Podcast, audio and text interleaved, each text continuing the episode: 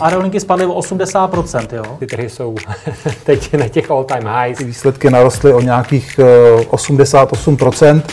Co vlastně se teďka stalo v rámci uh, SpaceXu, je prostě něco neuvěřitelného. Uh, emisní povolenky, jakoby v tuhletu chvíli ten systém je nefunkční. Peníze nikdy nespí, ani ty vaše. Dobrý den, vážení posluchači. Vítáme vás u dalšího podcastu investičního webu. V něm nabídneme to nejlepší z našich videí a také původní komentáře a analýzy domácích i zahraničních tržních expertů. Ekonomika, tradiční trhy a alternativy na jednom místě. Dobrý poslech přeje Petr Novotný. To je, jestli se nepletu, tři a půl roku. A to je vlastně, to byla doba, kdy jsme poprvé představili téma longevity české investiční veřejnosti. A přišli jsme s, řekněme, s nějakými očekáváními, jak se ten trh bude rozvíjet. A já musím říct, že těch kotrmelců, že obecně na světovém trhu bylo, bylo hodně, největší byl asi covid. A zrovna ten covid paradoxně tomu našemu oboru prospěl, protože samozřejmě ta pozornost se daleko více zaostřila na lidské zdraví.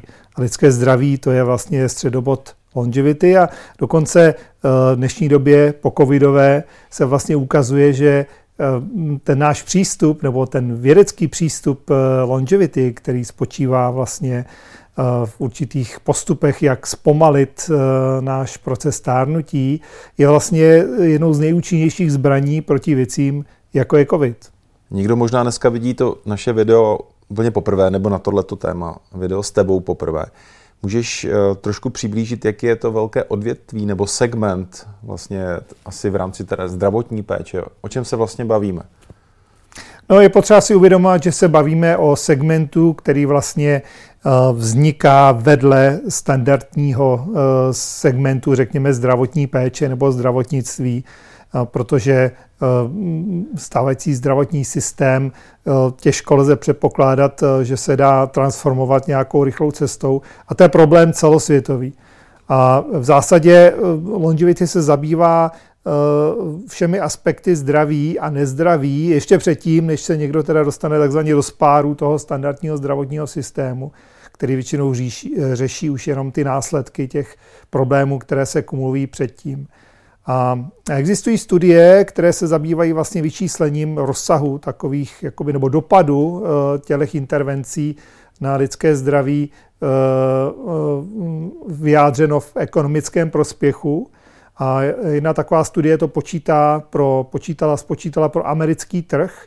A oni vlastně přišli s tím, že když bychom zpomalili, řekněme, nástup těch chronických onemocnění, jinými slovy zlepšili zdraví, takže člověku přibyde deset let aktivního života a zdravého života, spokojeného života, což my víme vlastně z těch vědeckých studií, že už vlastně je možné pomocí toho, co, co, co se dá dělat dnes, tak v průměru tato úspora by přinesla do americké ekonomiky tři sta šedesát sedm bilionů amerických dolarů, což je ohromná suma.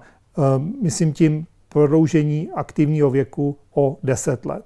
tři sta šedesát sedm bilionů amerických dolarů ekonomického benefitu je potenciálně obrovský market. Jakoby těžko se to srovnává s něčím jiným, Uh, jakoby jednou, uh, jedinou jinou další, a to je jenom Amerika. Další věcí. A to jsou jenom Spojené státy. Samozřejmě ten potenciál typicky v, pro asijské země je ještě daleko větší. Pro Českou republiku to platí také. Samozřejmě ta čísla jsou odpovídajícím způsobem menší, ale dá se to vyjádřit taky uh, změnou o jeden procentní bod H D P uh, za každý rok, který se nám podaří vlastně zlepšit nebo posunout a prodloužit ten aktivní, aktivní věk. Teď je rok dva tisíce dvacet tři a jak to vypadá dneska v tomhletom sektoru? Co se tam to hlavního odehrává? Tak my jako Longevity Tech Fund se zabýváme investováním do startupů v oblasti longevity, což jsou jednoduše řečeno firmy hlavně teda ze Spojených států, z Velké Británie, které buď vymýšlejí různé metody, jak vlastně měřit naše zdraví, diagnostikovat, anebo jak intervenovat, jak vlastně nám pomáhat zlepšovat to zdraví. No a my jsme za tu dobu investovali do zhruba čtyřiceti firem a v průběhu těch posledních třech let musíme zatím s povděkem konstatovat, že se všechny ty firmy vyvíjejí dobře a dokonce vlastně v těch posledních dvanácti měsících, kdy všeobecně na, řekněme, trhu venture kapitálu vládne takové silné ochlazení, až bych řekl dokonce zmražení na začátku tohoto roku, tak stále ty naše firmy si vedou dobře. A ten důvod je podle mě jasný, poněvadž ten sektor není postaven na spekulaci, ne na nějaké jakoby tržně nebo poptávkou nafouknuté hodnotě, ale je postaven na solidním vědeckém výzkumu, který samozřejmě se nezastaví před nějakou ekonomickou krizí. A paradoxně v dobách krizí to více přeje kvalitním projektům, protože samozřejmě ty nekvalitní nebo ty, řekněme, nechci říkat fejkové, ale ty, které, řekněme, nejsou postavené na těch zdravých základech, logicky musí zahynout.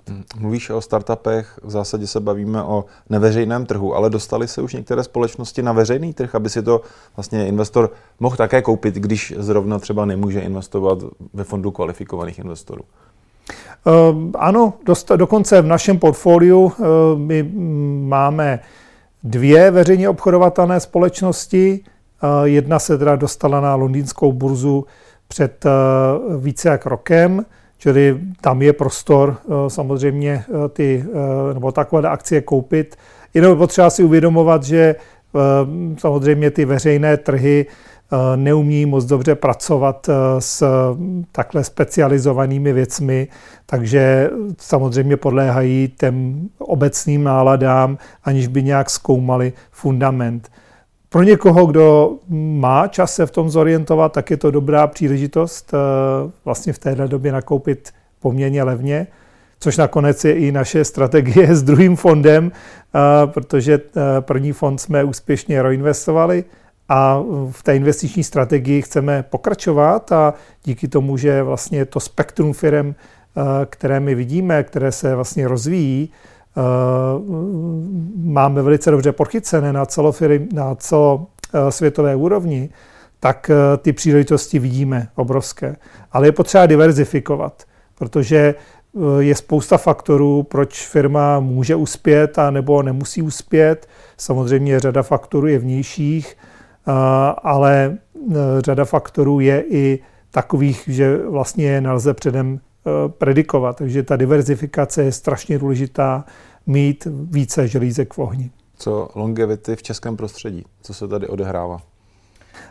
U nás, tak samozřejmě pro někoho, kdo to sleduje, tak ví, že pokračuje ta tendence jakoby zájmu o různé aspekty zdraví, dokonce díky různým popularizacím, nevím, třeba knize Davida Sinclaira, o které jsme, myslím, tenkrát taky mluvili, tak vznikla spousty, spousta různých privátních iniciativ, které se na českém trhu něco pokouší. Samozřejmě my vidíme, že český trh je strašně malý pro rozjíždění jakéhokoliv biznisu, proto ty naše investice se soustředí na větší trhy, třeba ve Spojených státech. Nicméně zase na druhou stranu je tady spousta chytrých lidí, takže lze některé projekty stavět, připravovat a proto i my jsme vlastně podpořili vznik dvou projektů. Jedním z nich je klinika, Longevity klinika, která vlastně jednoduše řečeno se specializuje na to, jak vzít to nejlepší, co je ve světě dostupné, včetně teda toho nejlepšího z našich portfoliových firem a vlastně použít to, použít to ku prospěchu svých klientů, vlastně lidí a vlastně umožnit jim tedy co nejrychleji, nejefektivněji zlepšit zdraví a zpomalit ten proces stárnutí. Ale samozřejmě nechceme zůstat jenom u takové jakési špičky, proto vznikl ten druhý projekt, který se jmenuje Healthy Longevity Cafe, což je vlastně forma zpřístupnění těch longevity věcí širší veřejnosti. A to kafe se otevřelo v říjnu minulého roku v Opletalově ulici, takže tam je možné i jako fyzicky si na tyto věci šáhnout. Na finančních trzích je každý moment příležitostí. Vždy musíte vědět, co se děje, analyzovat situaci, zvolit strategii a obchodovat, ať jste kdekoliv, ve vašem stylu.